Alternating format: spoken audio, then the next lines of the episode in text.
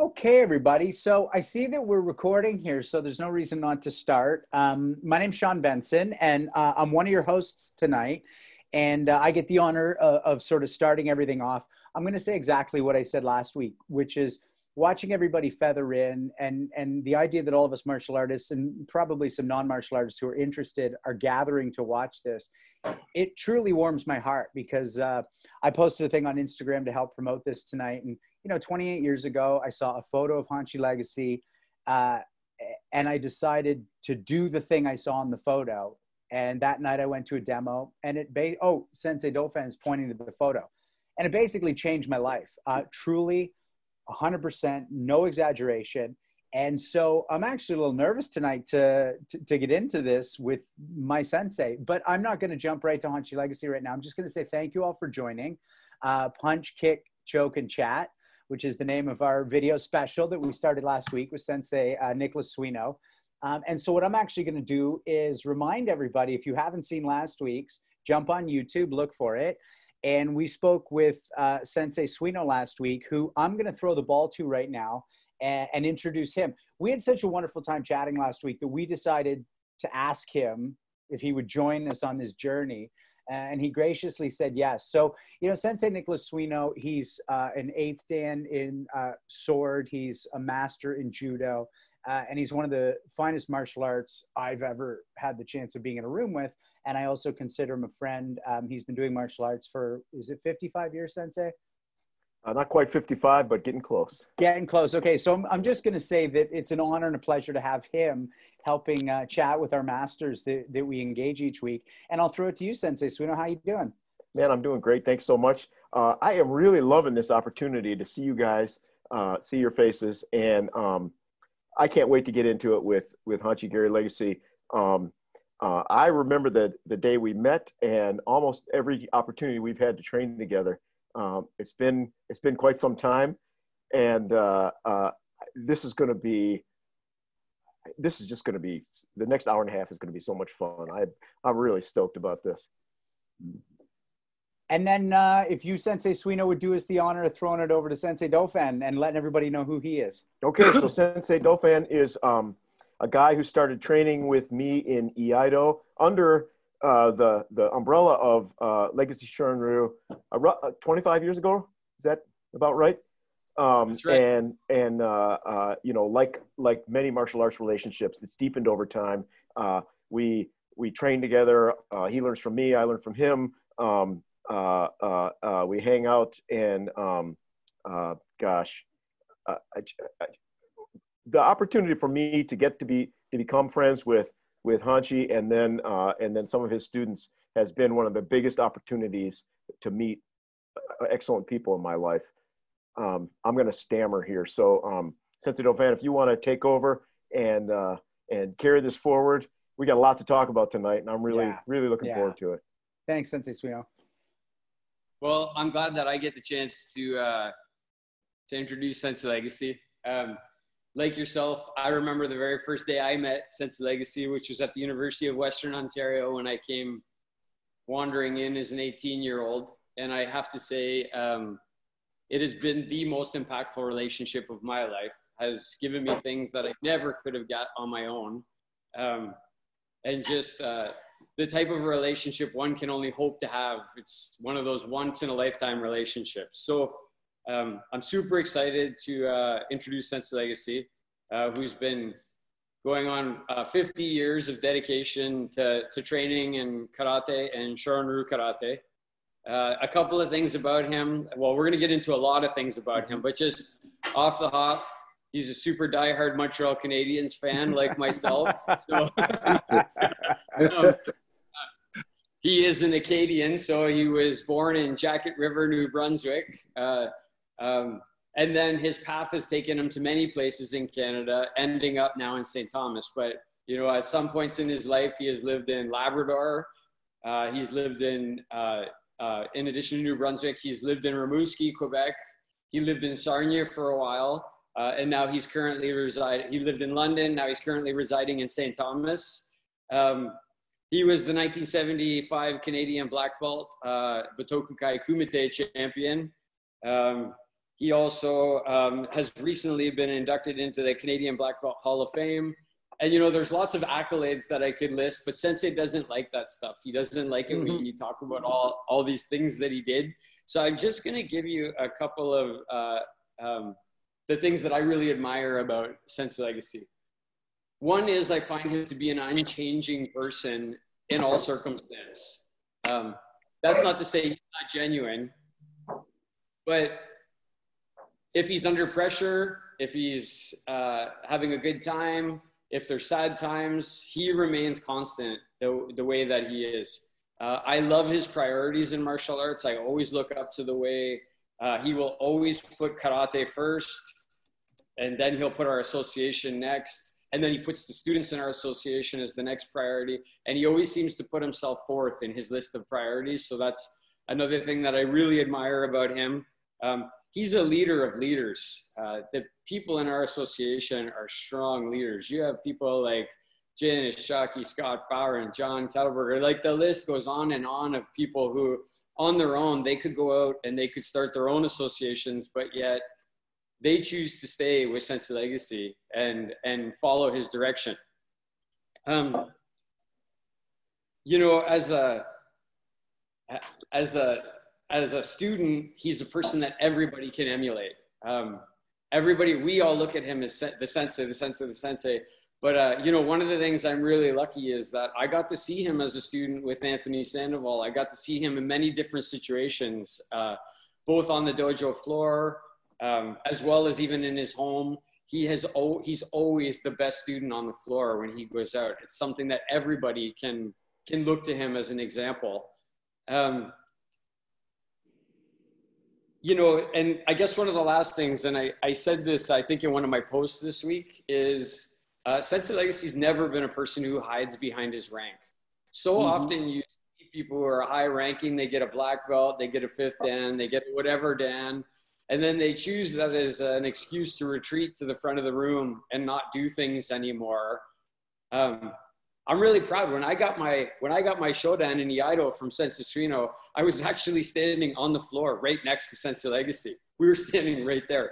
As a matter of fact, I think I remember Sensei Legacy that you might have been like a little too tight on uh, Shihoto Sono each or ni, and your sword might have went through the sleeve of your montsuki as as we were doing that particular cut. I think I, if I remember that, but. Uh, I guess that's my introduction of Sensei. I'm super grateful to be his student. Um, I'm very proud that oftentimes people mistake me as his son. There's people even at our tournament who said, uh, came up and said, "Oh, you're Papa. He's the best guy, uh, the best martial artist on the planet." And um, I miss him so much and seeing him, and I'm so excited tonight to just be having this chat.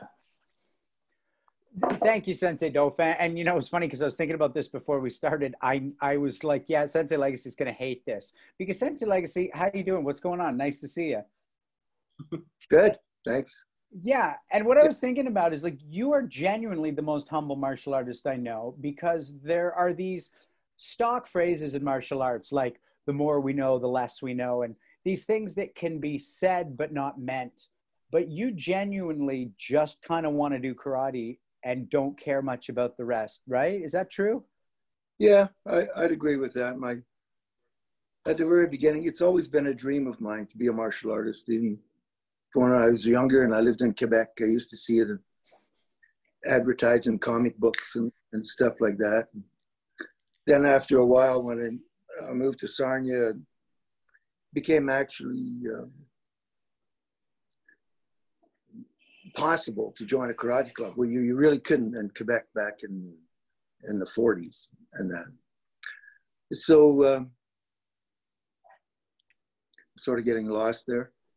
That's all right. So you looked at the actually that's where I want to start. You looked at these things as a kid the way probably all of us did. Mine was Van Damme movies and you went I want to do that thing in the comics. You just didn't know how to do it. Is that right? Yeah, that's right. Yeah. So I would I just got, you know, made stuff up broke boards, made a use a, a hockey bag, stuffed it with rags, and wrote numbers on it. And my brother used to call out two, four, and we'd hit that number as fast as we could, you know, yep. on the bag. We, we sort of started to prepare ourselves to be martial artists. so we're going to get to your first sensei and walking into the club that first day. Um, sensei Dauphin? I just want to say Sensei again is being humble, but uh, if you're you don't realize Sensei Legacy is like a freak athlete. Um, you know, at, at 13 years old in Sarnia, I have the newspaper clipping at my house. At 13 years old in Sarnia, he was able to throw a football. How far was it, Sensei? Um, 65 yards. 65 years. At 13 years old, right? Like there's NFL quarterbacks right now who can't throw a football 65 yards. Oh, I doubt that. yeah. Look, I'm I'm not going to shit on this interview, but there's going to be a lot of what we just saw because Sensei Legacy is going to do exactly what he just did, which is quietly tell a story, and then lucky we got Sensei Dauphin is going to go. By the way, here's the real story. This is what actually happened. Um, so Sensei Legacy, you you moved to Sarnia and you're in the London area, the Sarnia area. Um, before you start karate, uh, how much of that time do you want to tell us about? And and one thing I talked to Sensei Suino about his reason for joining martial arts. Uh, how physical was it in terms of fighting? What kind of fights were you getting into before you understood what martial arts was? Well, uh, when I was younger, I I moved around a lot. So I, I and then I moved from uh, a French situation to an English situation. Uh, at the age of eight, I, I can only say two English words, mother and father. Mm-hmm.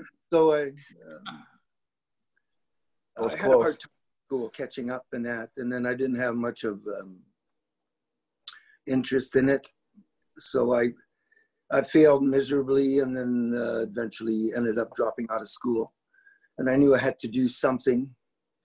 I unfortunately fell in with a um, bunch of rougher people who ride motorcycles, and, and I knew that wasn't after a very short while, I knew that that wasn't what I wanted to do with my life. So I looked for something to belong to.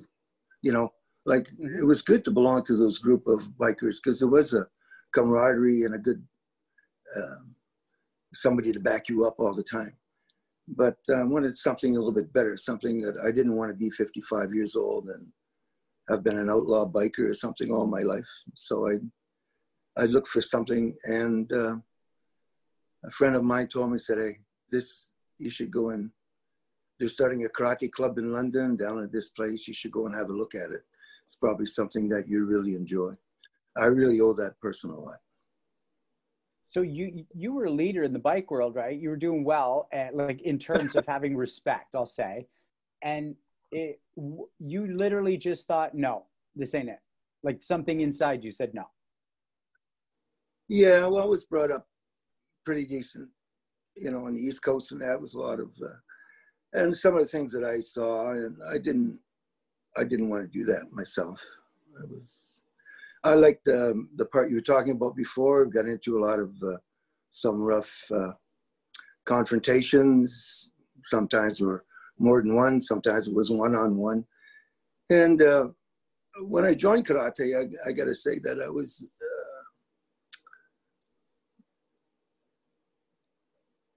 I was a bit prepared for the rough stuff, you know, for the physical part. And and when you join karate, you go for the physical aspect. You, uh, I don't think that many people know about uh, the other part under the water from you know like the iceberg thing, mm-hmm. right? So uh, most people go thinking getting in good shape, getting to be a good fighter.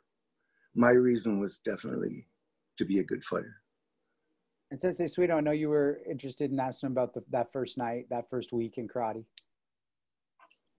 Yeah, well, you know, you asked me about um, several firsts, and one of them was the. I've just gotten the screen reporting thing. Hopefully, everything still hear me okay. Yep, oh, all good. Go. Got the same thing, Sensei. Okay.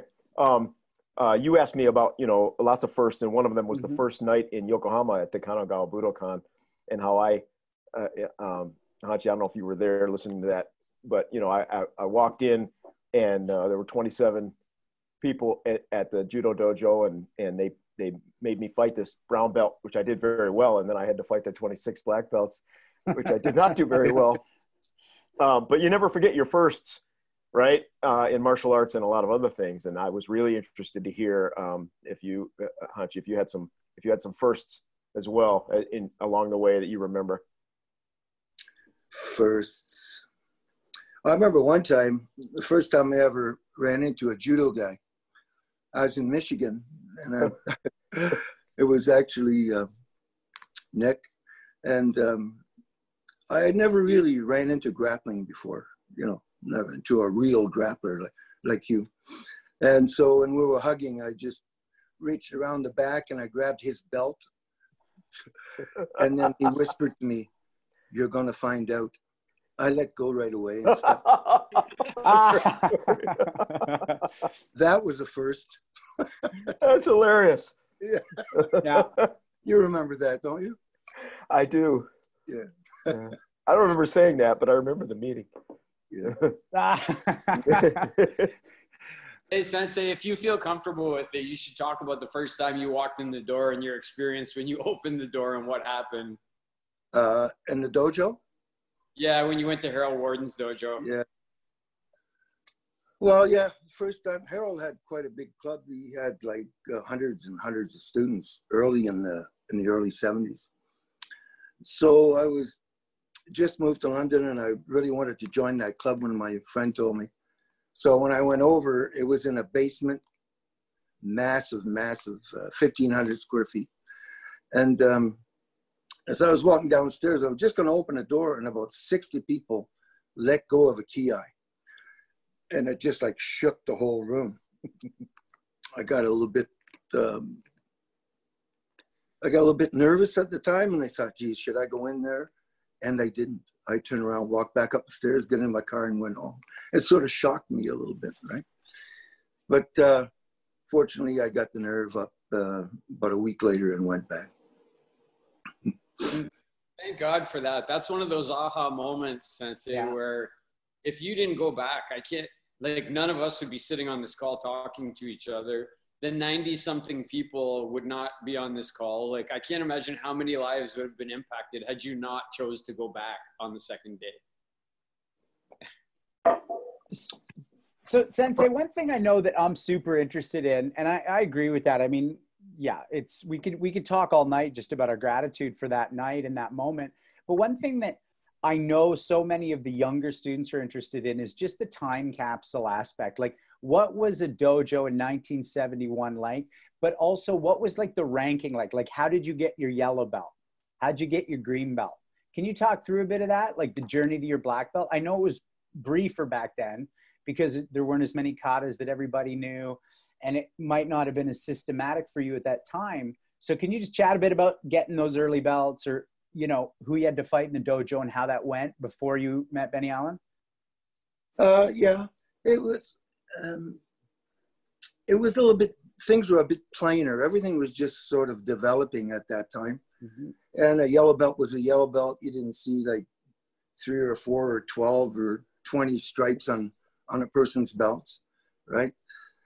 Um, the people trained harder in those times they didn't expect them themselves to become you know the next belt. They they really train hard. I find that now uh, a lot of the dojos are open and they have to keep the business side open. So they do things that they've incorporated into the martial arts to i suppose make it better in modern time and eventually come up with a different type of martial art called sport karate mm-hmm. so I think that when we were trying to become martial artists back in those days, we were trying to become the martial artist from the Orient as opposed to the business guy, more like try to be the greatest martial artist you could be as opposed to the greatest school you have.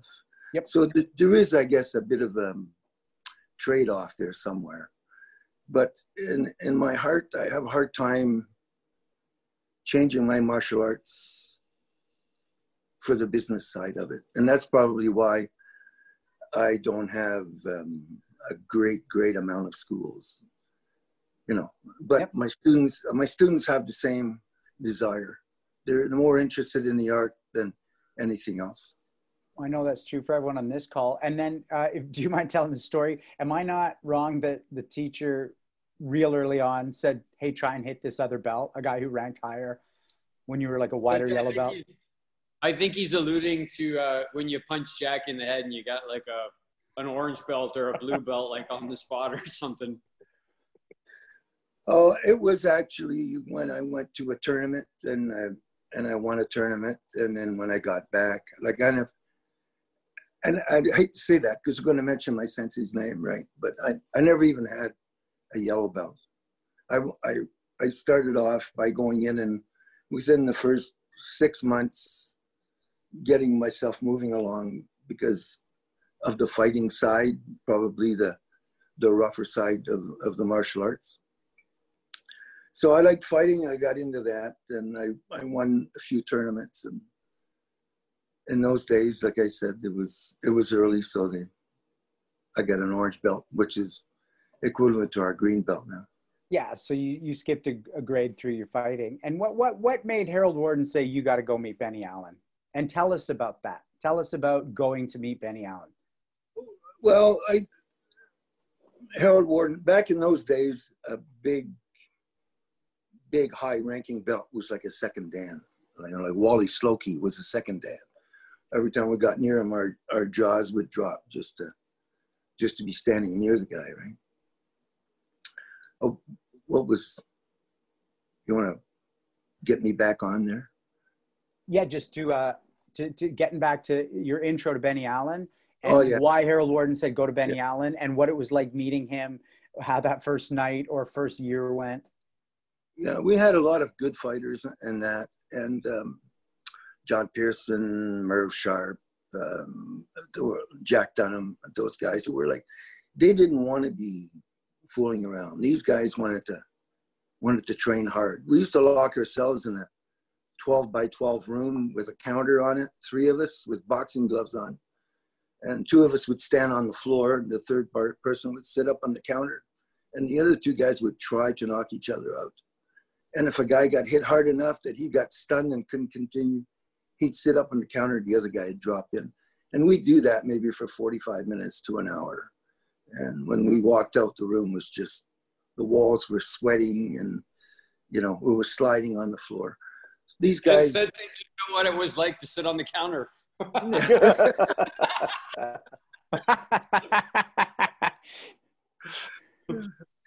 so uh, I think that um, Harold, who was a newer martial artist, uh, saw that we had maybe some potential or that we needed something a little tougher, a little stronger. So um, he brought us to um, Don Warner's club to meet um, at 1109 Main Street East in Hamilton to uh, meet Benny Allen. And um he eventually, out of his own kindness, uh, hired Benny Allen teach me karate. Because at that time, I wasn't working. I could never afford anything like that. So Mhm. we did become partners in uh, London Self Defense Center. But um, at that time, he actually paid from my training with Benny Allen. That's amazing. Yeah, the transition took place on weekends. I would, I would train all week, and then on Friday nights, I would go to Toronto, train with Benny Allen all weekend, and then Sunday night drive home. Monday go back to my club. So, And what was your impression when you first saw Benny Allen? Tell us about that. well, yeah, the first time I saw Benny Allen, 1109 Main Street East, I'm, I'm sitting on the floor with John Pearson. I'm a green belt, and I'm maybe like 12 feet away, and I don't know anyone.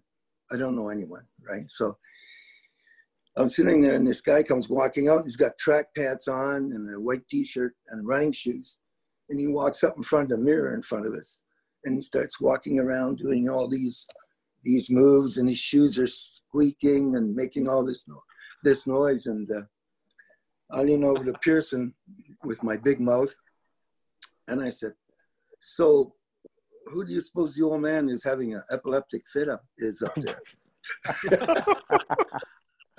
oh yeah, that actually happened. Yeah. And uh, all of a sudden he stops, he turns around, and he goes, line up. Right there, I knew something wasn't going to go right. Right, I didn't know he was Benny Allen, right? Uh. and um, right away, he just pointed at me and said, "You, come over here." So I thought, well, well, maybe the guy likes me or something, you know. So I went up there, and he just did this. Like, you can see my hand. he just did that. Just dropped his hand on the top of my chest. Very, he didn't wind up, he just went boom, hit the top of my chest. And I felt the bottom of my gi pants go boof. And the mm-hmm. next thing I felt in the bottom of my pants were the heels of my own feet. When he hit me on the chest, I didn't go back. My knees collapsed and I dropped straight down. My butt hit the floor. My feet rolled up over top of my head. And I stood up as quick as I could, totally embarrassed. So, but, you, yeah. Yeah, but um, that taught me a very valuable lesson that, you know, I, I'm not the president of a motorcycle club here. I'm facing everyone in this room is a trained martial artist. So that sort of changed my view on being a tough guy. So you didn't, I mean, you're a young guy, you were a tough guy. You didn't have a fuck this guy moment. You went, oh, I, I want to know how to do this. Yes. Because you could have gone either way there, right? And you kind of took the right well, road, I'd I say. could have, I could have, but um, when he touched me like that, it just, I just thought there was so much, there was so much more, you know, to this guy. Benny Allen has a charisma. He had a, had a charisma, right? Yeah. yeah. Um, so I just want to read a little something for the people watching. This is on Don Warner's Warner Entertainment site. And uh, basically, if you don't know, uh, Tsuruoka, Mas Tsuruoka was the father of karate in Canada. That's his title. He came in the 50s, uh, did Chito Ryu. And one of his students was uh, Benny Allen, who started Eastern Karate. Now, what this says on this website, some of Benny Allen's top students were Wally Slocum, Teddy Martin, Tony Facetti, Don Warner, Bill Hines, Gary Legacy, uh, if you don't know that sensei legacy we were talking to, just to name a few. And then what it goes on to say is that um, the training in Benny Allen's dojo was nothing short of brutal. Uh, only the strong survived. He didn't care if you quit. So was it brutal? Did only the strong survive? And and now jump into telling us about that crew because half those guys, if not all of them, are in the Hall of Fame. You were there on the ground floor of brutal martial arts in Canada. What's up with that? How was it? You did not fool around in Benny Allen's class. Nobody did. There was there were normally 30, 40 students. Warm up was um, an hour, an hour and a half. Then you had a three hour class after that. I remember one time, I think uh, Donnie Warner even um, admits it himself that uh, one time Benny Allen called him panty waist. That's what he would call guys that didn't you know, belly up to the bar, so to speak, when was, during fighting time. He got knocked down and he's having a hard time getting up. So he said, "Get up, panty waster, go home, and don't come back."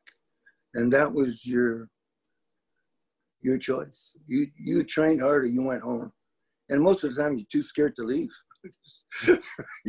you do you don't know, right? He's not going to touch you, but you don't know. You're a bit nervous and then the guys we're fighting with, or the guys that we're training with, uh, um, the person that made me most nervous was Bill Hines, because he, um, he didn't like many people. By that I mean he wasn't he didn't talk very much. If he said hi to you, you were lucky. And um, during each class, whenever uh, Bill Hine would, or excuse me, Benny Allen would say, pick a partner and do this he would always just yell so everybody could hear as loud as he could, legacy. And everybody would like open up like the Red Sea or the Dead Sea, or whatever it was. And um, uh, he would just be on the other end doing this, calling me over. And he would like jump on my back. And he was a big man. And he'd make me kick up and down the floor while he was riding on my back mm-hmm. and stuff like that. Um, quick question, by the way, to the people sending questions in, uh, trust me, we're getting these. I, I, I just, I'm going to feather them in as we touch on those sort of areas. But a question that did just come in that's really re relevant to this time, uh, Sensei Legacy, is were they adults only classes? Was Benny Allen teaching any kids, or was it just adults only at that time? In I had never seen. I had never seen children. Yeah. Myself, I had yeah. never seen children. Yeah. I don't know if he had children's classes or not.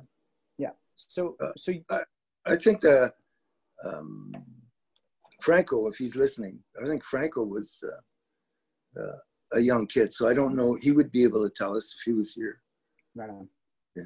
So you're training with basically what we now know is the best of the best at the time. You're steeling yourself, and it comes time for your black belt. You want to talk about getting your black belt and uh, the lessons you might have learned along the way?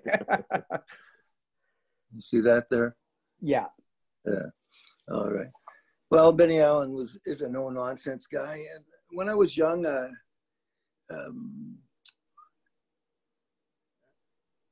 um, I was a bit aggressive, I guess I'll say, and um, I really, really wanted a black belt. Like it was the one thing in my life I wanted more than anything. I was never going to quit until I got it.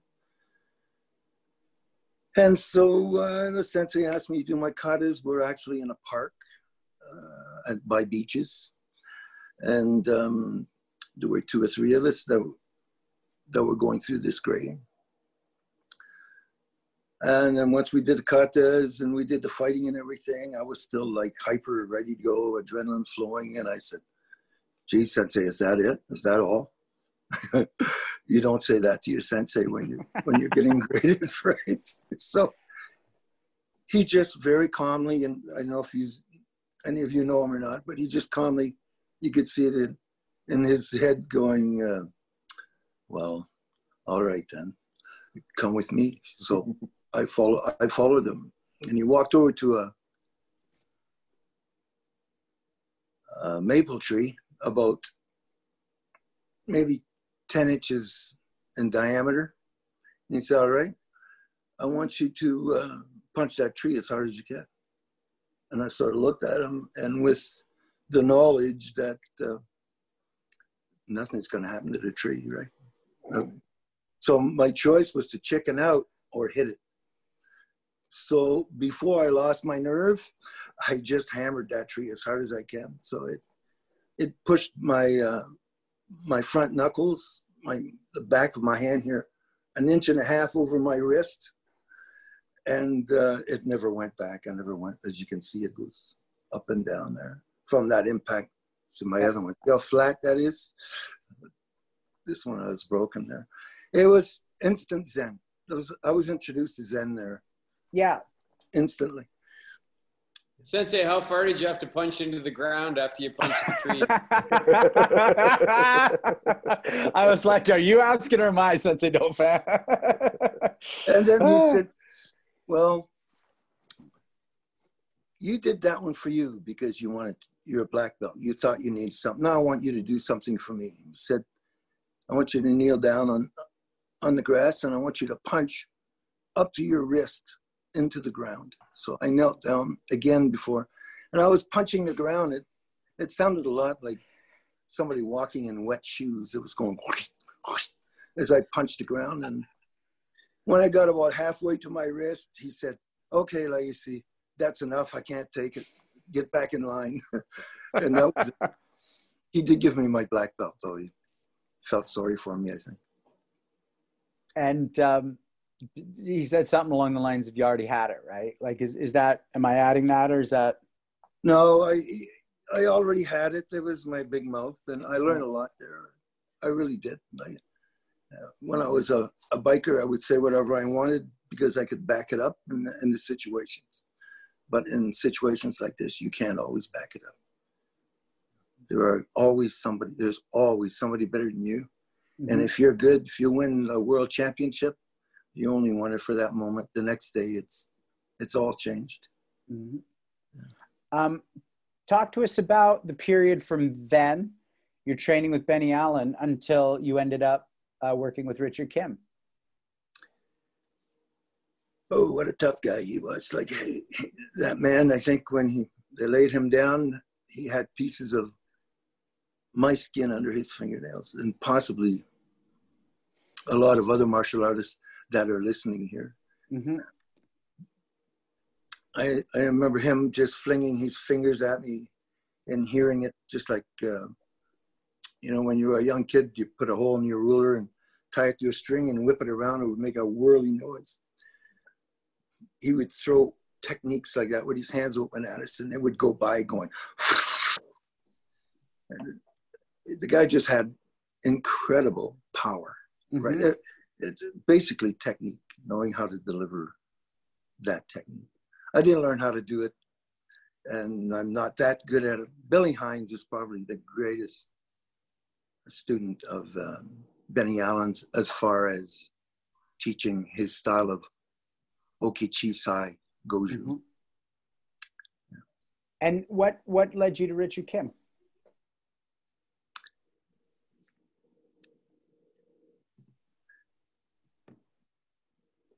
Classical. Sean, can we come back?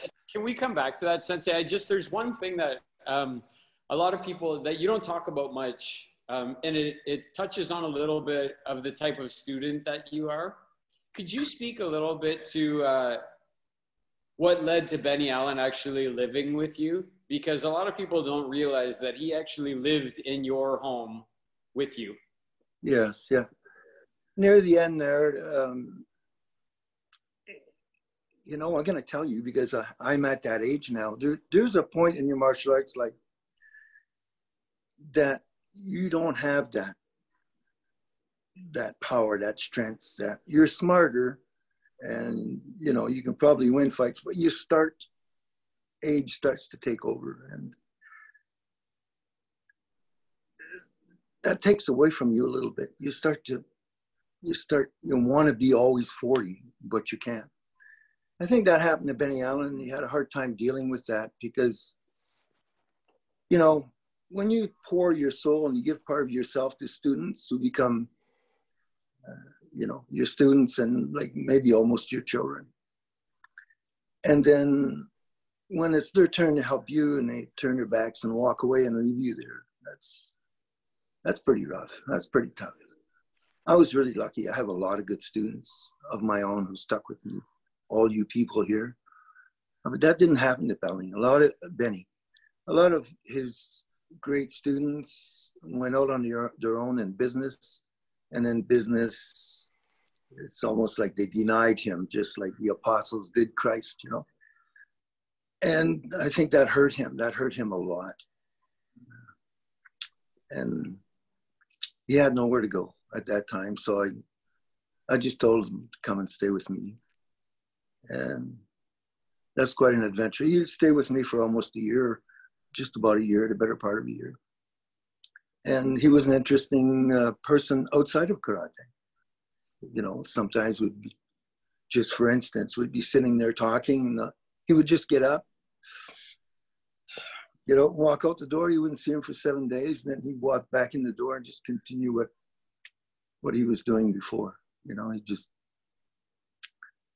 Uh, Sensei's good at that, taking people in. He takes like I got the opportunity to live with him for a while too. When he didn't want me sleeping in my truck anymore, he let me move in with him for a little while as well.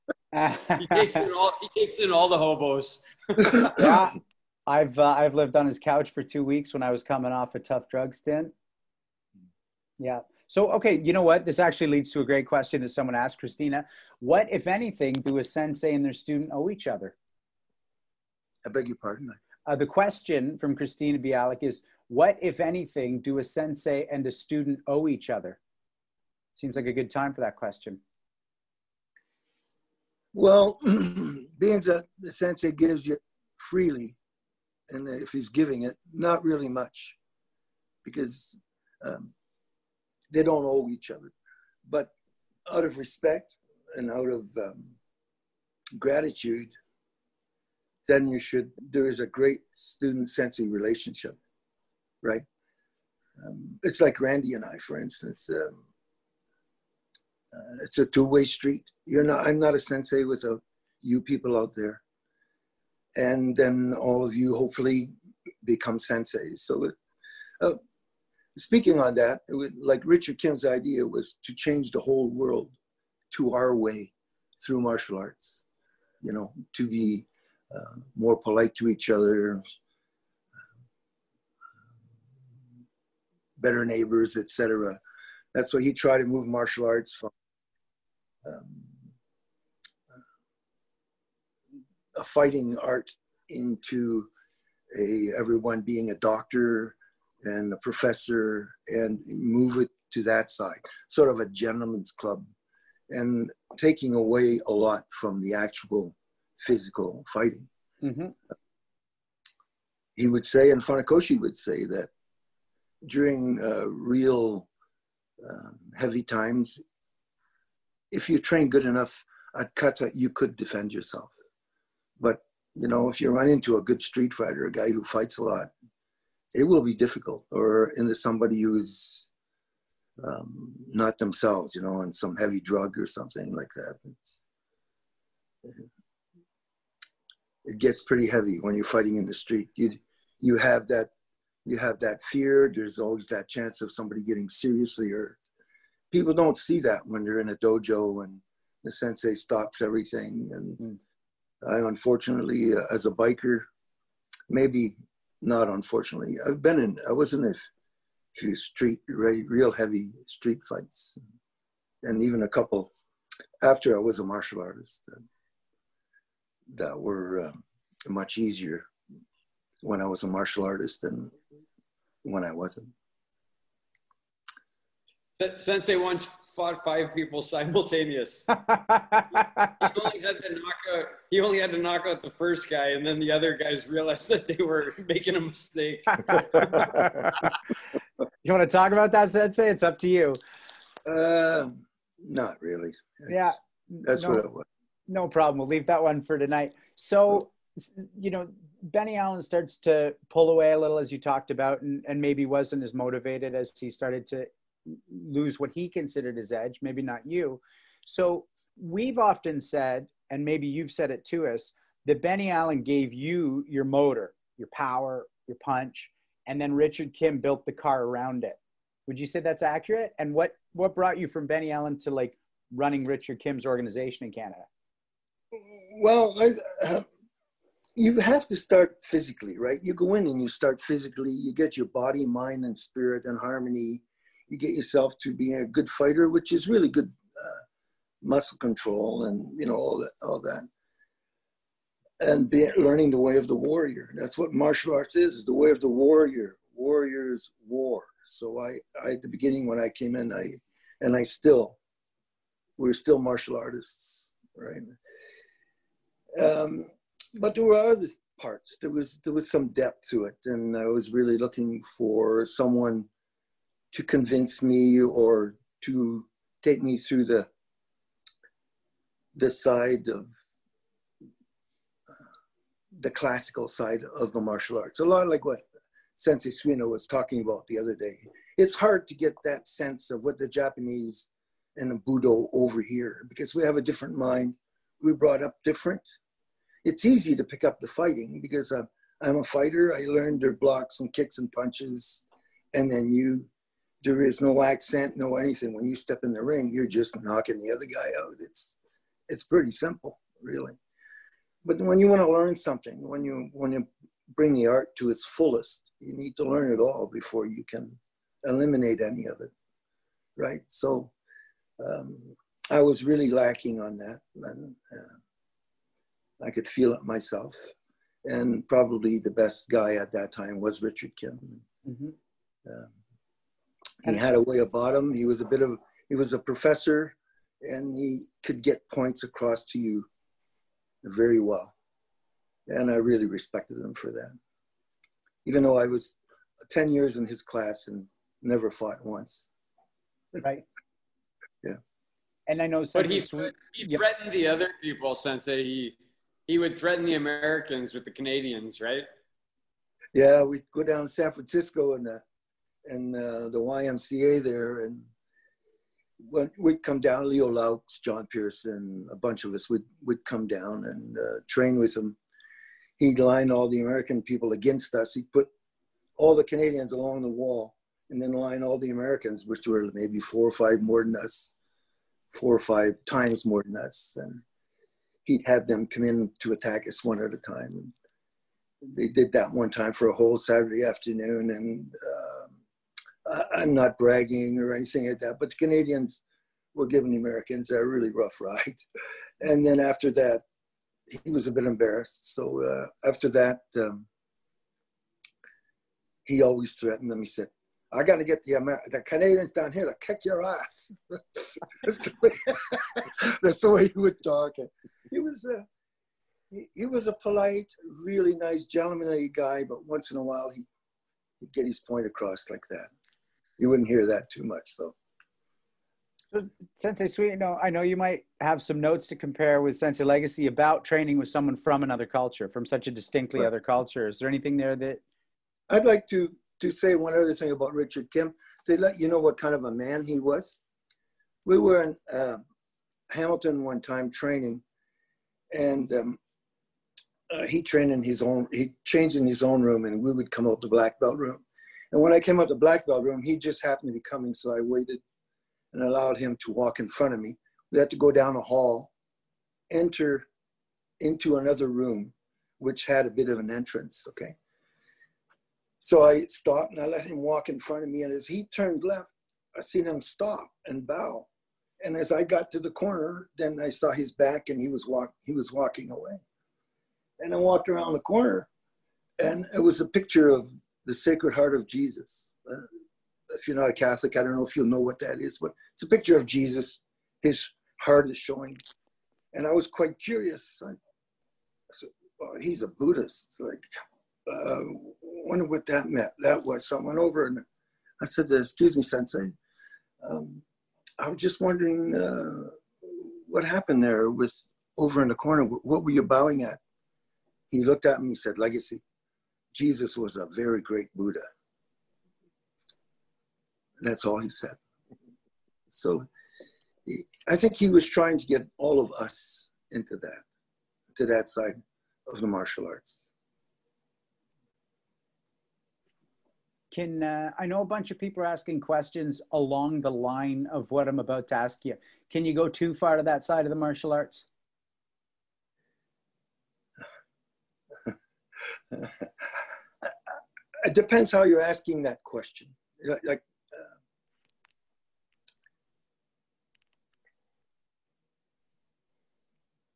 if you're a religious man like Richard Kim, by religious I mean spiritual, no.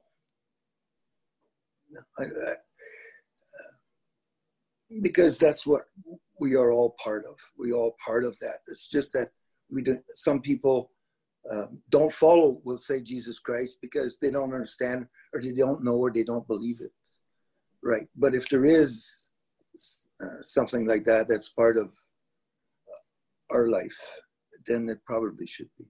Mhm. But I'm not sure personally. Yeah. And uh, what led you to to run his organization? How, how did he ask you to do that? How'd that come about, and how was that for you? It was an election, and um, uh, I don't really want to go over what was going on at the time. Things were were rough in the Butokukai at the time. So uh, lucky for me, I had a lot of black belts, and we went to the Butokukai um, elections, Mhm. and somebody nominated me and all my black belts. So I didn't last that that very long. As you know, I'm not much of a, a book guy, so Yep. I um, I led the uh, the association mainly on the floor, and and then eventually I just gave it to Dennis Rabatic, who was much better suited to do that sort of thing than I was. And was that sort of your first experience in like I'm not really into the political side of martial arts? Like you had an opportunity there, you could have run with that, you could have been that guy, and instead you went, I'd, I'd rather just train. I'd rather just train. Yeah, I'm. I've just. I've always been that way. I don't know. You know, I, I wish I could be uh, great like John Therien or uh, Cezar Borkowski or those guys who who really really had good, strong um, dojos and and big associations and everything. I have I have one myself, but it's because you guys you're just interested in training. Same you get off on the same thing I do, so you we train hard and we're we're pretty close. There isn't there isn't uh, Yeah. too much else. When we train, we don't we not too often sit around and talk about philosophy and different stuff. We we'll go in and we start sweating, punching, kicking.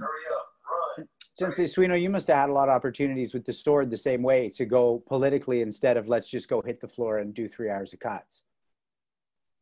Yeah, and um, and uh, probably stayed in that. I mean, I'm still in that in some associations. There's a real challenge, and Hanshi, I'm sure you've seen this too. There's a real challenge because um, associations in martial arts just seem to bring out the most, the the most, um, put it competitive or, uh, you know, if if if 100 people join an association, right? 15 of them are going to be training hard at the beginning and training hard at the end but the other 85 are just going to be sucked into this vortex of of vying for position and and trying to get medals and setting up events and it just seems like while the idea of an association is great uh, it doesn't seem to always lend itself to a to a great experience in martial arts that's what i've seen i'm, I'm wondering what you've seen yeah. well yeah it's because of the people who run it they become they become um, jealous, I guess is a word, or you know, as you know, um, I I was going to join to an association in the United States one time, and I, I didn't do it because the people were a bit. I think they were nervous of. I don't know what they were nervous of. I think they thought I wanted to take over their association or, or something, but I, I have no interest in that at all. So this is this is a great question because I actually want to ask you this because I I've known you for 28 years and and very well for like 24. Like we you know we we found our closeness relatively early.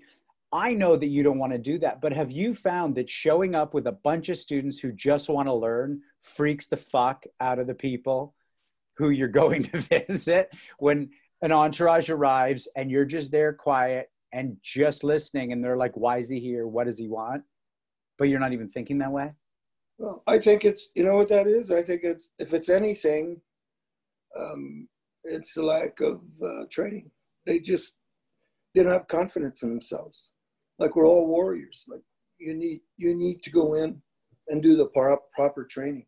Mm-hmm. You don't go in for a half hour hang around. Richard Kim said it right. Sensei, he taught you that lesson. What's the final arbitrator? He would say that all the time. This is the final arbitrator. You could talk and do all you want, but when it comes to it, this is what is the final arbitrator. That's what allows you to say what you want or stop the other person from saying what they want. That's just symbolic, right? Sensei, um, we're get we're we're an hour in. Like we've gone through an hour of talking, like just like that. We haven't wow. talked about Sensei Sandoval at all. Um, and we've only got about a half hour to go, but there's a couple other things. There's, there's lots of people on this call who have not, uh, you know, most of the, like Sensei, you know, or Sensei Benson and I, we are intimate with some of these things. But I think, uh, you know, of your, your fighting days, one of the things that would come up that people might like to know about, well, there's two things. One would be your fight with uh, Sato Katsuaki, the, the the first Kyokushinkai world champion. Like, what led you? Which that's a time between Richard Kim and Benny Allen. What led you to New York City through Harlem with John Pearson to that? What was it like walking up those steps into that dojo? Who was refereeing? How did what were you wearing? Fought him. What? How did you feel that went? I was with John Pearson, and um, I got invited by Kyokushin Kaikan to go to their dojo and um, fight Sato. Sato was the very first all Japan full contact bare hand champion. He was a big man. He was big. Um, uh, again, I don't know if that was smart or not. Just going, I was just so interested in, in being a good fighter and, and wanting to fight. I went in there, and Nakamura Sensei was there from Japan, and he, uh, or he was a Japanese. He was then living in New York City, um, and he was here to have a um, non-title fight for the next day and um, when I was there, I was looking for an association, and I looked at Kyokushin Kaikan because they were known for their their rough fighting. So um, then he Nakamura asked me if I if I thought I would like to try because um, I was there to join our association. They probably wanted to see how I was going to handle myself. So he asked me if I would I want to fight a couple of three rounds with um, Sato, you know, for my pleasure.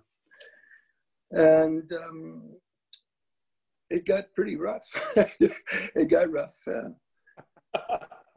um, and um, at the end, I'm just going to say this because I, I know. And at the end, when Nakamura said, uh, Yame, I don't think it was Nakamura, it was somebody else. Um, Yame, I went over and I stood on my line. And when I stood standing at attention on my line, he, he stepped across the line and punched me in the face. right like in the middle when we're standing there, you know, like gonna bow. He just went like this and punched me in the face. He was so enraged. Um, and Nakamura started screaming at him in Japanese, and that was the end of it. Right there. So, so it's proper, Sensei, that you don't talk about the the particulars of the fight. I think, but um, I spoke to John Pearson, and I've spoke to people. John Pearson was in the room when you were fighting, and John Pearson said that. Uh, I don't know. I'm just using his words. He said that you you handled yourself extremely well against Sato.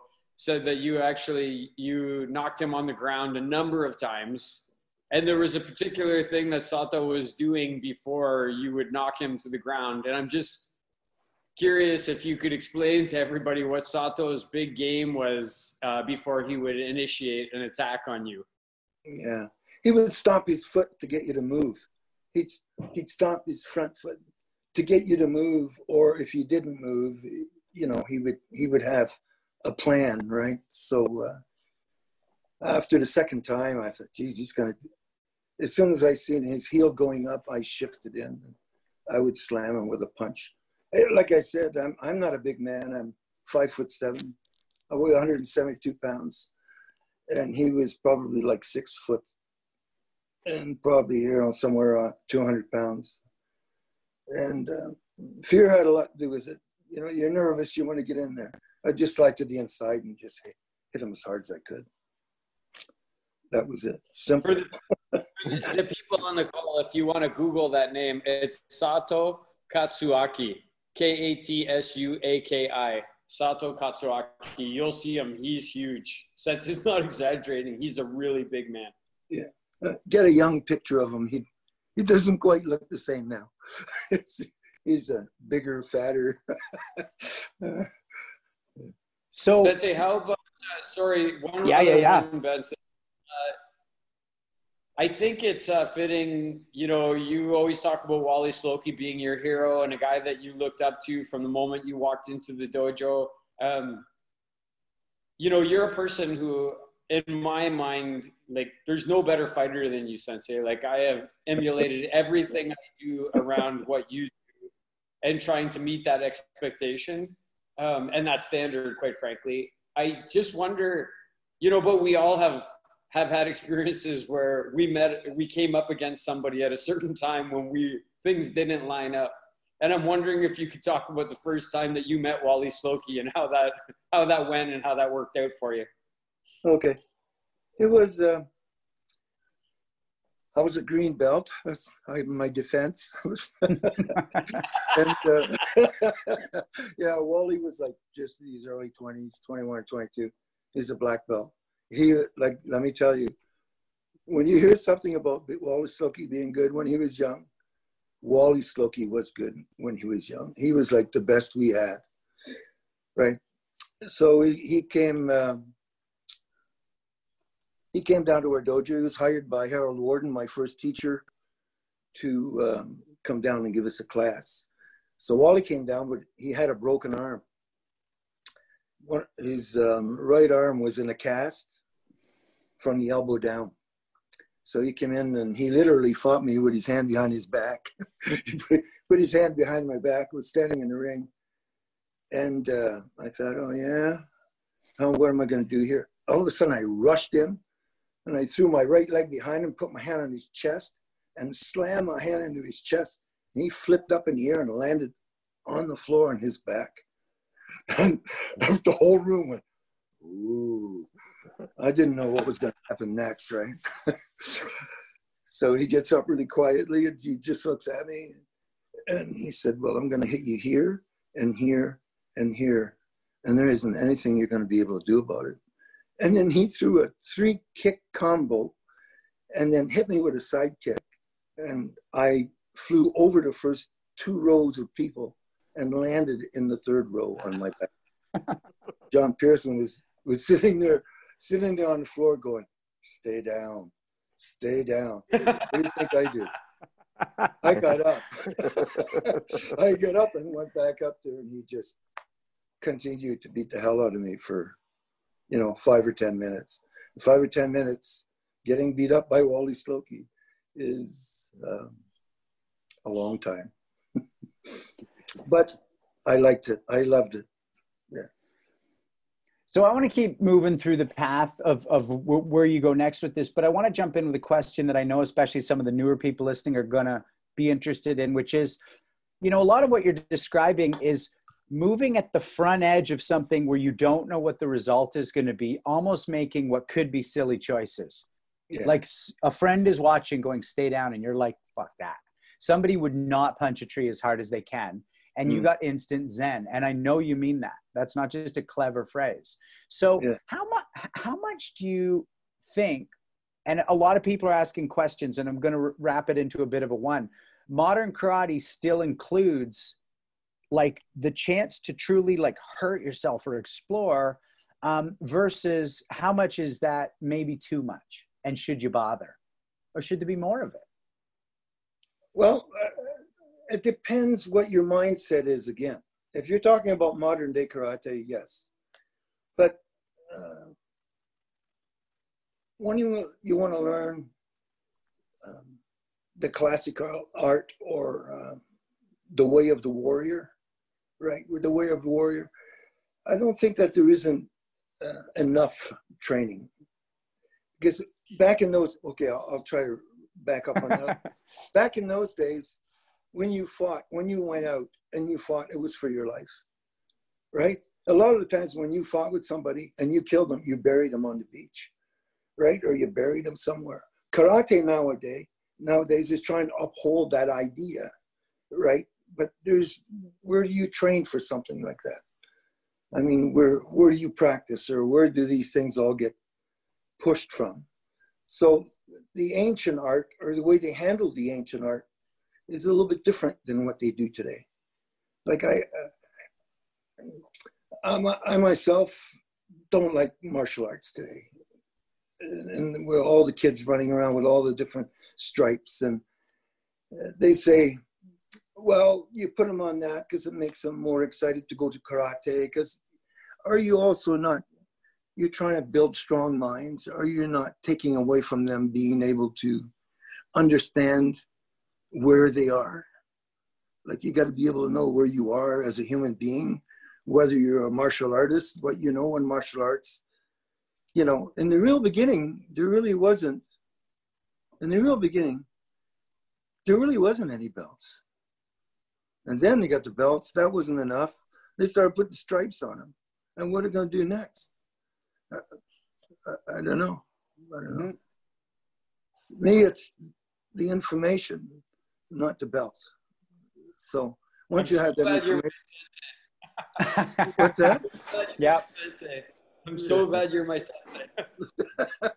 so it's, you know, uh, when you have the information, if you're strong enough and smart enough to have the information, you're strong enough and smart enough to know that you're a sec- second guppy on your third belt or whatever it is. Mm-hmm. sorry, I, I don't mean to be a smart ass, but that is my personal feeling. No, I really appreciate I, I echo what he, Sensei Dauphin said. Yeah. All you people out there, ask your sensei how many stripes he got. We do know somebody, Sensei, who once wore like all the students wore like 14 belts while they were in the yeah, class. That's what I mean. Guy was wearing three belts. I went to a guy's seminar one time. He invited me to go, And all these students were wearing all his belts the white belt, the yellow belt, the green belt, and the blue belt. He says, so they don't forget where they came from. What the hell is that? I mean, there are people I like remember, since I remember leaving that seminar because Benjamin was with us. It was me, you, and Benny, and we were going to get in your car. And he said, Uncle Gary, why do they wear all those belts? And you looked at him and said, Because they're stupid, Benny.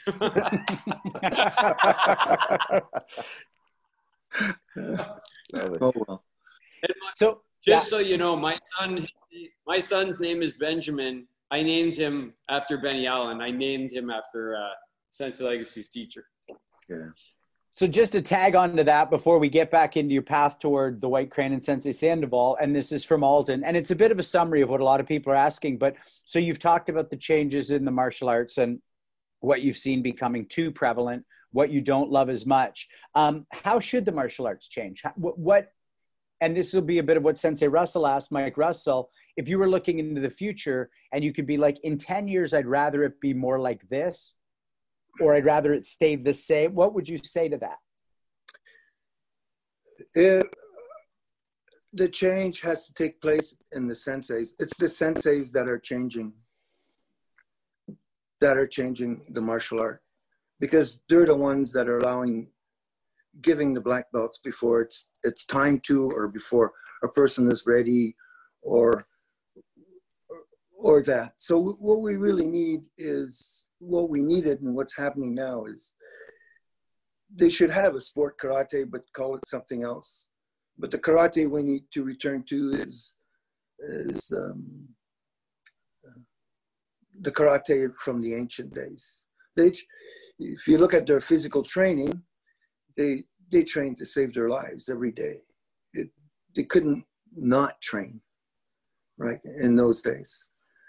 So I, I just that's the art that I want that I wanted to join, the one where these guys, when they were a black belt, uh, you know, people were awed by it. Now you see um, uh, 13 year old black belts. I, I had a lady call me the other day whose whose daughter is 13 years old and um, uh, she's competing all over the world and she's winning all these things. But she wants her to learn some classical kata so that um, she can compete in the, the classical classical part of it as well. So uh, her mother's talking to me, and then I said to her, uh, "How old's your daughter?" She goes, "She's 13." And I said, "What belt level is she at?" She said, "A black belt." And it just went quiet. She never said anything because I think she was waiting for me to say something negative or to take to do that pause, right? And that's what I did. I just paused for a minute and I said, 13. She goes, Yes. I said, Well, I will give her the benefit of the doubt, but you will have to come and see me. And um, I will ask her to do a couple of cuts for me, and then I'll be able to tell you whether she's prepared to do what I do. Right. And the lady never came. Because she, it's, there's a difference there. There's a difference between taking, look at me, there's a difference between taking a bow and you watch the Okinawans do bow cutters today, they're still hanging on to the bows. They're still striking, they're moving fast, but they, they never take their bow and throw it and spin it and hold their hand open and the bow spinning around on it and stuff. Where's the martial virtue there? Like, if that bow hit something, wouldn't it stop moving? Like, it's a martial art, a military art. It has a, have a military application. It have to. It has to have a military application. We are warriors, modern day warriors. We don't use it on the street anymore. But if all hell broke loose tomorrow, would you be able to go out in the street and defend your family? it's, it's the same as that woman's um, uh, that woman's daughter, uh, 13 years old, and I said to her, "Well,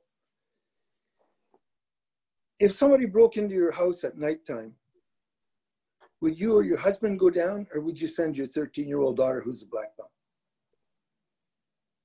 I think that got them right there. what mm, kind of a dad would send his 13 year old daughter downstairs? Somebody's breaking into the house, right? But yet, that tells you that 13 year old people, no one under the age of 16, is really mentally strong enough. There may be a miracle or an exception somewhere, but nobody, nobody before 16 should be a black belt, in my humble opinion. Sensei Suino, I see you nodding along there, and I know we've talked about the Budo and the heritage Japanese aspect. You, you, you want to ask anything or chip in on that? Well, I think one thing that Hanshi and I share is um, is uh, very high standards uh, for ourselves and for our students, and and I think that has to I think that has to hold. We, we've talked a lot about classical fighting and sport. Um, um, so I think Randy brings it together well when he says, "How you do anything is how you do everything." Mm. Um, I, I, want my students to be, if they're going to do the different aspects, right? I want my students to be great performers of kata. I want them to be great sport judo players. I want them to understand how to do self defense. Um, and I think the one thing that that is lacking, and I, Hanshi, you're, you know, feel free to to to, to take this further, but um, is that high standards? Is that is that it's it's it, it is if this is really an elite pursuit, then the standards have to be high, and that means not everybody can do it. That's right. That's right. Yeah. right. Yeah. By the way, I'd just like to mention also that Sensei Suino was also my Iaido teacher. He was the guy I went and saw doing the Iaido and was looking for someone in high standard for high standards. And out of everyone in there, I picked him because he was by far the best. This guy went to Japan for three years, four years, and won, beat the Japanese in Japan with the sword. That's how good this guy. Just saying. So we're going to get to who who who we've learned our crane from. So when in 1993, when I was looking for something to do at Western that wasn't volleyball, I saw a photo of you in your striped Hakama Hanshi legacy doing a shuto, and I didn't know what I was looking at. It's what we talked about at the beginning. Uh, Sensei Dauphin's pointing at it, and I literally just said, "I don't know what the fuck that is, but I want to do that. I want that picture feels like what I want to do." Now that picture could have been wrong it turned out that it was just the tip of the iceberg. And uh, I want to be brief with this because we only have so much time, but there's an idea in acting that a bad actor acts like a king. A good actor walks on stage and everybody around him bows, and that's how you know that guy's the king.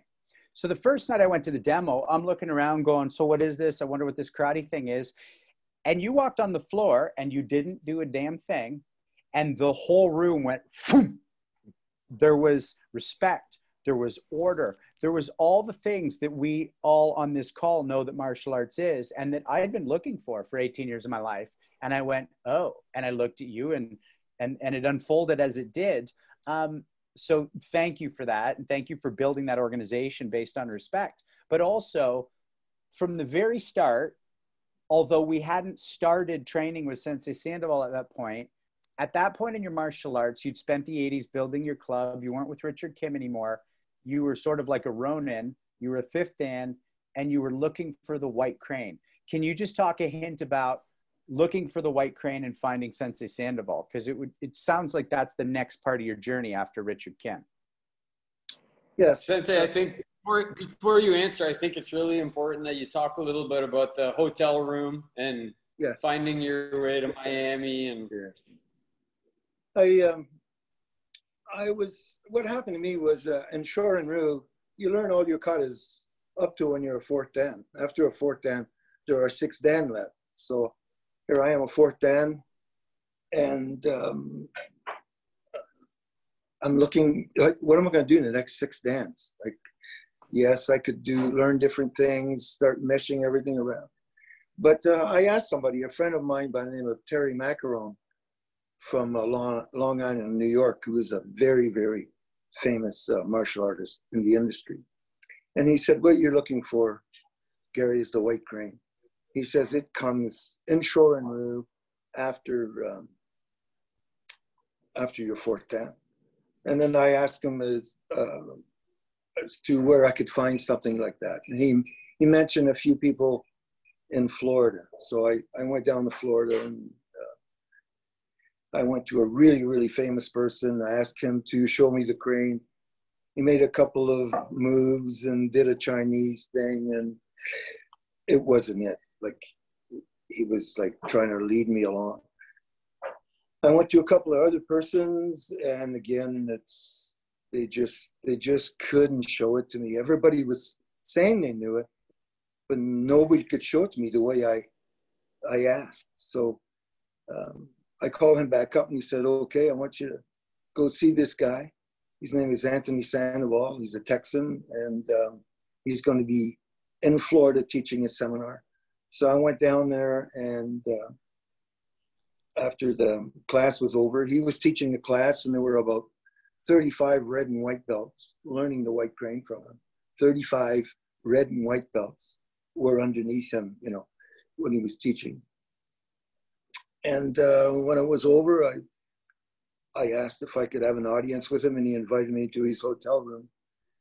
And I said, I've been looking for Matsumura Hakutsuru so that I could finish off my shorin. He actually first tried to talk me out of it because he said, it's a very minor style. It's not very big, but it's it's Matsumura because Matsumura only invented one white crane kata. The rest were all put in to form a style. And I said, no, I, I don't want to learn the Kojo brothers. I don't want to do Matayoshi. I want to do Matsumura's white crane. And he said, all right. I said, well, can you show it to me, some of it to me? He moved all the furniture back in his room, made like a makeshift little dojo there, and he began doing the katas. And he just kept going until he finished. He did the bunkai. He showed us a couple of things. He touched you with his finger, and you, you know, your face would freeze, or you couldn't move your arm. He's like touching nerves, doing stuff like that. And uh, when the demonstration was over, he just sat down. He's a very quiet man. He he barely says anything. You know, he if you ask him a question, he'll answer you, but he never like, you know, he's not very pushy nor very loud. He's very reserved. And I said to him, he was sitting over two people. I said, Sensei, would you please accept me and my dojo, dojos into your association? He just leaned back and went. That's that's as much as you get from him until he's teaching. Um, Sean, I just want to mention. Uh, I think it was since his seventh dan. I was at his seventh dan grading when uh, when Sensei says that he's a quiet man. Sensei Sandoval is a quiet man. We were watching a hockey game, a Montreal Canadiens game, sitting there, and uh, Sensei Sandoval was sitting at Sensei Legacy's kitchen table, like doing various moving papers around, writing different things. And then he came over and sat next to Sensei Legacy on his sofa and put a piece of paper on his lap. And I looked over and said, Sensei, what is that on your lap? And Sensei was really quiet. He's just looking down. I said, what is that on your lap? And Sensei, Sensei Legacy says, oh, I guess I'm a seventh Dan. Right? and that's, and that's that's what happened there. And I will say that uh, one of the things that I know personally in talking to uh, Sensei Sandoval is that when Sensei Legacy and him connected, he felt Sensei Legacy was severely underranked at the time mm. in the global community of martial arts. That he was way behind. He said it many, many times that there's no way you should be a fifth dan for 15 or 17 years while other people are are just moving forward. So anyway, uh, Sensei Sandoval was a great man for catching Sensei Legacy up in the community, not only teaching him, but uh, allowing him to be in the position that he should be in in the martial arts community. Just to help me out a little bit, would you mind um, mentioning that you were at my 10th dan grading and I got it from him and he gave it to me. I never asked him for it. And, right, right. Yeah. Because so, so the tenth dan is a pretty heavy thing to handle. I was for the first two years, I was. Uh, it was a heavy burden. Yeah. So I think uh, how that transpired was uh, we went to Kentucky once for a seminar, and uh, uh you had received your ninth then with Hanshi Montalvo mm-hmm. um, from the same association that had graded Richard Kim, Master Kim, to a 10th then. And we were in Kentucky Sensei Sandoval asked me about that. He said, what happened there and how did that transpire? And through the explanation of what happened, um, again, there was some turmoil in that association at the time. And uh, I just said, I know for a fact, Sensei Sandoval, that Sensei Legacy um, sees you as his sensei. And, um, you know, that rank, he felt compelled to take it because Richard Kim was his teacher. And uh, then he said, well, I'm going to fix all that. I, I'm going to, I'm going to fix all that the next time I'm in Canada. And uh, the next time he came to Canada, that's when he graded Sensei Legacy to his 10th then. And I know Sensei was kind of pushed back on it a little bit. And Sensei Sandoval was pretty adamant and said, uh, you're going to accept this and I can do it because I can do it.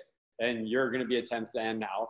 And I, I also know right now that of all the great students that Sensei Sandoval has, and he has other ones that are very good, like Robert Rosario in Puerto Rico and John Cox in Kentucky. I, I don't think he's graded any of them to a 10th Then I think you stand alone in Sensei Sandoval's association as a 10th Then.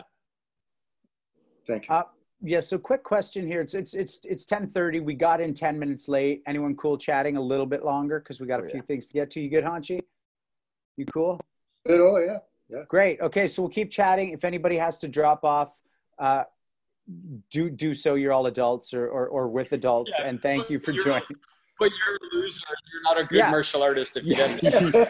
you're literally about to miss the good part. So before okay. I go back to one thing I want to touch on, you said something really compelling there, Hanshi. Uh, for two years, you really felt the burden. Talk about that. I mean, you're, you're a guy who was willing to break your hand to get that black belt. You wanted that black belt. Nothing was going to stop you. A few, well, a lot of Dans later, and some a rarefied air. Part of you goes, I don't know about this what was the difference? Well, it's um, I don't know. it's not so much me. It's more facing people who know me, like Rick Joslin and Cezar Borkowski and John Ter- Johnny Stereo, John Therien, all those people, and say, and uh, me, Gary Legacy, just this guy from New Brunswick, is a tenth man. How did that happen? Like that, that is supposed to be something quite hard to achieve. Not everybody can achieve that level. Even though I never ever asked for it, I just kept doing my karate. And people would always tap me on the shoulder symbolically, you know, tap me on the shoulder and say, It's your turn. And they would grade me. Mm-hmm. Uh, but with that, uh, how many people are out there are saying, Who's this little guy? yeah. you know, a 10th Dan. And a couple of times I was even embarrassed myself. And the guy, this guy just came up to me. I was standing in the street in London. He goes, You're Gary Legacy, right? I said, Yeah. He goes, Oh, congratulations on your 10th Dan. And I looked, I said, uh, He said, No. He said, You're a 10th Dan now, eh? I said, Yeah. I, I said, It's legitimate. My sensei gave it to me. I, you know, I didn't get it from an association. My sensei gave it to me, you know, which is everybody should have a sensei. Mm-hmm. Right?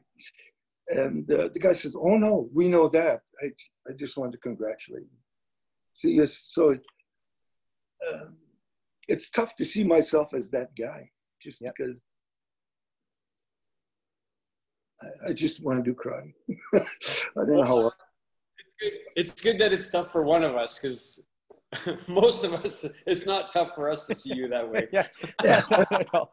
um, one thing I talked about a bit with Sensei Sweet, I'm just jumping back a hint before we get into a few more questions, is to the people watching, again, when Sensei Legacy is talking about this white crane, he's hunting this down, if I'm not mistaken, Sensei, over years. You're going to seminars, you're paying money to fly places, you're getting basically snake oil salesmen. There's no internet to type in white crane, tap, kata. You've got to go find it. And then when you get there, your gut says, nope, fuck and you fly home and wait for the next opportunity. That's right, isn't it? Yes, yeah, that, that happened two or three times. I had some of the most famous guys who say they're white crane guys. The hint would be they're down in Florida. And they just were awful. They just they couldn't do it. The, one guy, he showed me, I was trying to find out the Matsumura style of white crane.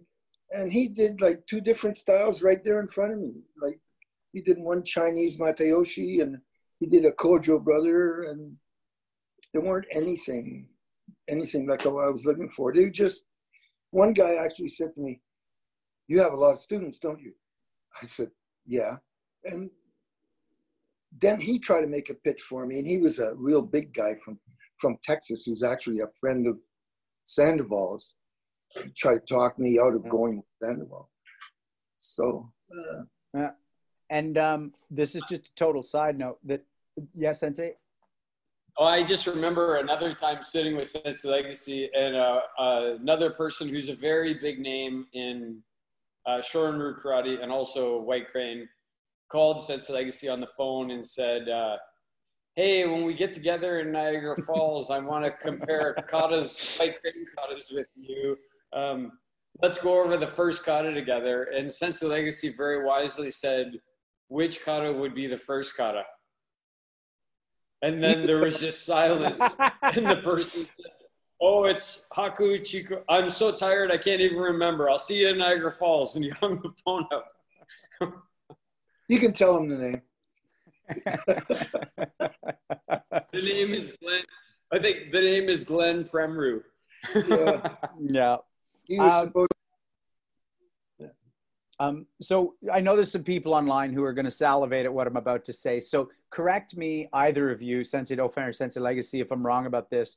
But Sensei Sandoval wrote the hand-hand combat manuals for the Marines for Vietnam, was the second most highly decorated soldier in Vietnam, and did tours where he did solo recon behind enemy lines. All those are Yeah. correct. Yes, those are correct. Yes.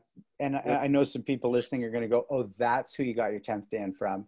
And he spent 18 years on and off living in Okinawa, including with the Kojo family, and Yes. trained That's not- also. That's, that's not correct. not off, not off and on. He spent 18 years unbroken living in Okinawa. He lived in Okinawa for 18 years unbroken. And also trained under Hohan Soken, and has that's our direct lineage, and and your direct lineage through to Matsumura. Yes. Yeah. Yeah.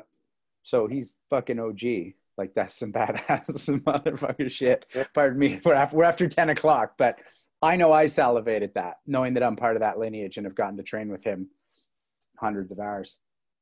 Sensei Legacy, I've got 10 questions for you. It's the questions we're asking everybody we interview. My uh, request is that you don't think too much about it. You just go with your first gut response. Sound good? All right then. Okay. What's the most effective move in your martial arts arsenal? Punch. Who's the most influential martial artist in your life? Benny Allen. Who's who do you believe is the most influential artist of all uh, art martial artist of all time, and why? Who is what? The most influential martial artist ever, and why? Probably Bruce Lee. Um, and and and just for obvious reasons, yeah. Yeah. Your next five years of training in the martial arts, what excites you most about your next five years? The next five years. Just train. The same thing. Just making it better. You know, it's like if you have a sharp sword, what do you do? You sharpen it some more. uh, if heaven exists, what would you like to hear God say when you hit the pearly gates? Welcome. um, who's your fame, uh, your favorite film or television martial artist? Oh, uh, Steven Seagal. Like, oh yeah, he'd kill any of these other guys. And um, and and and which celebrity martial artist would you want to fight the most, and why? Celebrity martial artist. Yeah. Uh, I'd like to fight Bruce Awesome. Lee. Fight Jean Claude Van Damme. You'd kill him. Fight him. Like he'd be the one. I'd like to fight Bruce Lee just to say it fun. Yep. Um, if everyone in the world could have one benefit, even if they don't take martial arts, that you got from martial arts, what would it be? Confidence. Confidence. Yes. Um, and then, uh, what's your greatest achievement and what's your greatest regret? My greatest regret is not finishing school. I, I know, but I go through that often. Like I dropped out in grade 11. It was, it was bad. I could have done a lot of other things with my life, but I didn't. So that was probably the worst thing. And what was the other one? The Greatest achievement. the greatest achievement was becoming a tech dad. hmm And you know, like besides the normal things like being a father and that, but something that I actually started out doing from zero, and I'm still working on it. It's mar- it's it's martial arts, karate, being a black belt, or you know, being that belt above black belt. hmm Um, you're not here to be complimented by me, Hanshi, but you No. know I'm a pretty bright guy, and I, I've I've got a degree that you didn't get, but nobody's shaped my thinking more than you and the Karate Club in my life, and I know that's true for hundreds of people, because it's a different way of thinking, and it's a different way of looking at things, and I know for many of us the other way isn't it. Um, before you know our, our two senseis here chat and you go out on whatever you want can you tell everybody your uh, belief in what the greatest rank is? I think everybody would do well to hear that. Well, I've always said the greatest rank in martial arts, or the, the greatest title in martial arts, is student. Because as a student, you will gain all the others, right? Stu- that's how you get to be a 10th Dan, be a student. Have a sensei. I'm a 10th Dan, and I have a sensei. I'm 74 years old, and I have a sensei if you're a black belt or you're a high ranking guy and you're not connected, you're like a dormant lake. Nothing's coming in, nothing's going out. Maybe it's evaporating. You know, mm-hmm. you you need to nurture yourself in the way all the time. Never quit till you die. The martial arts is when you're standing in the dojo floor, martial arts is what's under immediately under your feet. The rest of the dojo floor represents the martial arts. You will only ever learn what's under your feet. You will never learn it all. So why not train in one thing and make it as best as you can? With some people, they know a little judo, a little karate, a little jujitsu, a little this and a little that. It's okay to know related styles, like uh, Sensei Suino's a grappler and a Iai Sensei. That's fine. But I mean, you have to reach a certain quality, a certain quality before you're really a martial artist. sensei suino anything you want to you want to kind of wind us out with towards sensei legacy And I just loved that last bit. Um, uh, uh, and and and Hanshi, you you have um, demonstrated that over and over again, right? As a very accomplished martial artist, you came to train in Iaido with me, and you've done it since then. And I know that um, uh, I've been learning a little bit of karate from your student, Randy Dauphin. Um, so the the circle's unbroken. Mm. Um, Yeah. uh, and I agree 100%. You know, uh, the minute you say, I've learned enough, uh, you're not doing martial arts anymore. And there, to me, like you, I think the end of my martial arts training comes when I'm, uh, when I'm buried. I don't think there's an end before that. And then, you know, um, just so y'all know watching, I trained with Sensei Legacy for my first three years. And then I moved from London to Toronto. And I said, uh, Sensei, what should I do? You know, who should I go train with in Toronto?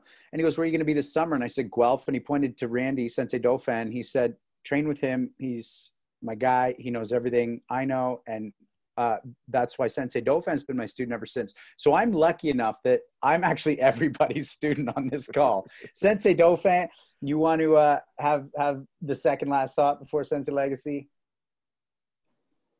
Yeah, I guess um, I don't want to get super emotional here, but I just uh, I know lots of people on this call, and lots of people don't have a great sensei-student relationship, and I'm super blessed to have a great um, student-sensei relationship with Sensei Legacy. I meant what I said at the beginning when I said that uh, he's changed my life, and he continues to change my life in ways that nobody else has. And I mean nobody. Uh, he stands unique in my mind and in my heart. Um, and this is really hard for me. Like this, uh, what everybody's going through right now. I know we're all going through our personal struggles, but I will say to everybody on this call, just being a little bit vulnerable, is when I was uh, 18, I went into Sensei Legacy's dojo and I met him. And I've never gone two weeks in my whole life without seeing Sensei Legacy. And now, for some reason, I've had to go uh, six weeks without seeing him. Hmm. And I really miss him. And I'm really, I, I'm super proud that I'm his student. And I'm super proud he's my sensei. And I'm super excited to see this through to the end with him. That would be my final thoughts. And I wish everybody could have a student sensei relationship like I have with my sensei. Thanks, Sensei. Sensei Legacy, pretty obviously the last word goes to you. By the way thank you. Like thank you not just for the martial arts for the years of training but thanks for tonight. You know this is this is a beautiful chat and i know we're going to get blown up with messages from everybody who's tuned in. And also i just want to say thanks. I know there's a lot of people who i respect and look up to listening and watching and uh and to anybody who we didn't get to your questions i think we generally did. Um, but sometimes when we get rambling the, the the the chats where i want to keep going with it. So pardon me for that Sensei Legacy, thank you. And and what do you want to say to everybody, or do you just want to say goodnight? Well, I I just want to say, you know, that uh, for people that are training, I, I know now you've already chosen your schools and stuff, but some advice maybe I can give to other people is when you're going to pick a martial arts school, usually your parents bring you and they don't really do the research. They just bring you to a school. Um, choose your school wisely or bring your children to a school that has a good reputation. And always look for the word classical if you can. Try to get a classical school. And then that way your person will have an opportunity to learn the art. Whereas there's a lot of fly-by-night schools you take them there they would have never had the opportunity to learn the art because they themselves never really learned it Okay, and then once you choose your school, you give your complete self to your sensei and do exactly what they say. Right? Not this, don't do this, uh, refuse to do the stuff that you don't like. Do it all. They're not telling you to do the stuff because it's not good for you, right? But again, you have to choose the right sensei, and the right sensei will get you to where you're going. That's that's your first thing that you have to do. 85, I said this once in the United States 85% of karate clubs are not really legitimate. And one of the persons said that I was being very generous. It's probably more like 90 or 95% or not. So. I think that was Sensei Suino who said you were being generous, right? really? Probably was. Thank you, sir. right on. Well, it's people like us who make people like us people like us, right? That's right. Okay. Well, thank you. And I know all of us are, are feeling pretty good about this right now. And I know thank the people you, I everyone, can't see are for, too. For uh, showing up. That's very humbling. Awesome. Yes, we had people. We had like uh, over ninety at one point, and then it dropped down, and then it started gaining again. Like halfway Mm. through, we got more people. So All right. Well, look, everybody, this is Punch, Kick, Choke, and Chat. And um, please support the dojos that I mentioned last week. Sensei Do Dauphin, if you want to list them briefly that might have GoFundMe's. Right. So I guess the Japanese Martial Arts Center has a GoFundMe, uh, as well as this dojo here. The the Legacy Shorin-ryu Dojo in Kitchener has a GoFundMe. Um, and if you're not going to support those GoFundMe's, just support the dojos that you go to. Like in this city, there's other great dojos. There's um, Heritage Martial Arts. There's uh, Driftwood Martial Arts. I know Sensei Doug Nipsel's on this call. He runs the Richmond Hill Butokukai if you're in Windsor. You know, now is not a time to pull away from your dojo and not support them. Now is the time to be supporting the dojo and trying to keep them going through this. Um, those dojos that sense Sensei Legacy we're talking about, the ones that are fly by night dojos, my hope is that these all those dojos drift away. Those senseis who are in it for the money, they go find some other place to find the money. But if you can support the dojos in your community that are classical, if you've gotten something from karate or the martial art that you do, maybe give something back for the future students who are going to need that, um, even if you're not in it anymore. And then the last thing I'll say is next week we got uh, same bat time, same bat channel, Super Dan Anderson. And I want to be real clear with everybody watching. Yeah, you know that Hanshi Legacy is one of our marquee players on the on the event because a lot of the people watching, he's the head of our club. So of course you're going to sign up. But remember, you have access to him without this. You don't have access to Super Dan Anderson without this. So you actually want to make sure more that you sign up next week because you're going to get a perspective that won't be coming down either directly from Hanshi Legacy or through your senseis like most of us are going to get anyways. So while tonight's brilliant and one of the something I'll never forget in my martial arts career, next week's going to be as exciting for different reasons. So please sign up. Um, the way the registration is working is really good tonight. It just took a sec to log on because of a few technical things uh, on our end, but it's all good. We're in the Zoom era, baby. Um, so thank you very much. Punch, kick, choke, chat. We'll see you next Thursday night.